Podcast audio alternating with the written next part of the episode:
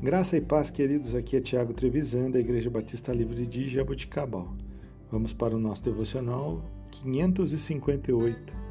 Texto de hoje, Hebreus, capítulo 13, versículos 20 e 21.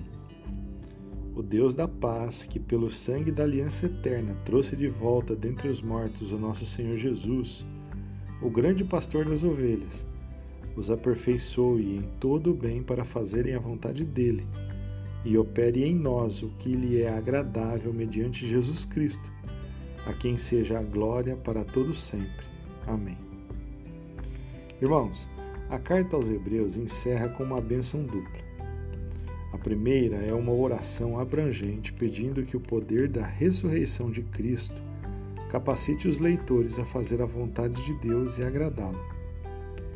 Diferentemente de alguns pais humanos, Deus Pai ajuda prontamente os seus filhos. Essa ideia leva com toda a beleza ao argumento final da carta, a graça. As últimas linhas falam alto aqueles de nós que buscam a renovação espiritual.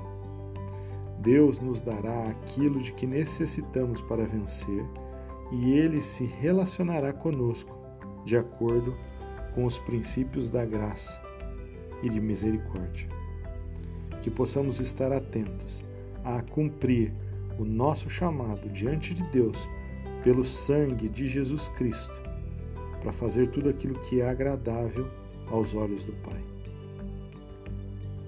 Deus te abençoe. Tenha um excelente dia, um domingo abençoado, em nome de Jesus.